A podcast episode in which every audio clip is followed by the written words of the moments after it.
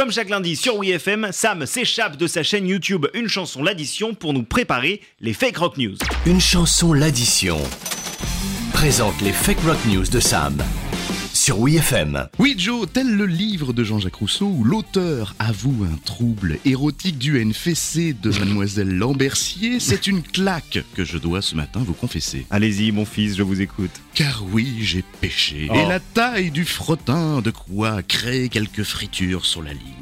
Que Saint-Philippe, donc roi des rockers et des non-accents en anglais, me foudroie à l'instant.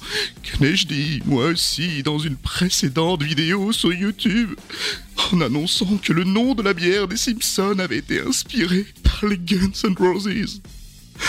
Paris, Paris outragé, Paris brisé, Ah. Paris martyrisé. Vous savez qu'on est écouté par, par toute la France, hein, tout de même, euh, Samuel. Ah bah vous savez, une bonne gaule le matin, c'est toujours signe de bonne santé. Oui, c'est vrai.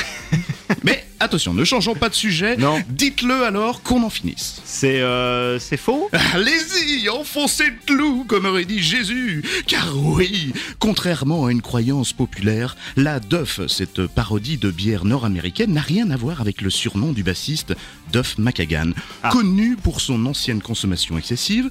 Et oui, ce nom a été inspiré par d'autres bières américaines à syllabes et parce que cet adjectif surtout signifie sans valeur.